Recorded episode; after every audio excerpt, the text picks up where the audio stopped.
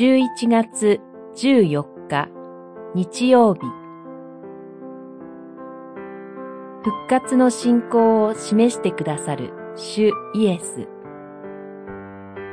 ヨハネによる福音書11章28節から44節。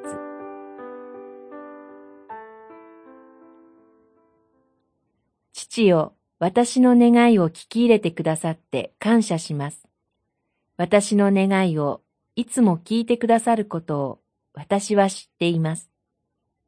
しかし、私がこう言うのは、周りにいる群衆のためです。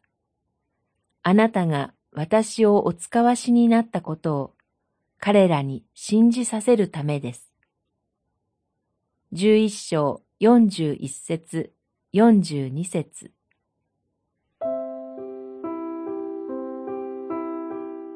登場人物であるマルタとマリア、ラザロは三人兄弟で、主イエスは彼らと親しい関係であったようです。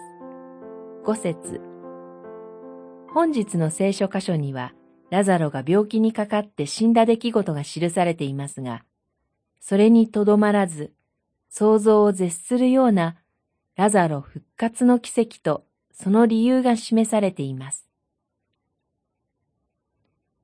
この出来事によって、マルタは、はい、主よ、あなたが世に来られるはずの神の子、メシアであると私は信じております。二十七節と告白するようになり、マリアは、あなたが神にお願いすることは、何でも神は叶えてくださると、私は今でも承知しています。と告白するようになります。この出来事が用いられたのは、周りの群衆のためでした。三人はすでに信じていますが、周りの群衆はそうではなかったからです。主イエスはご自身が父なる神から使わされていることを彼らに信じさせます。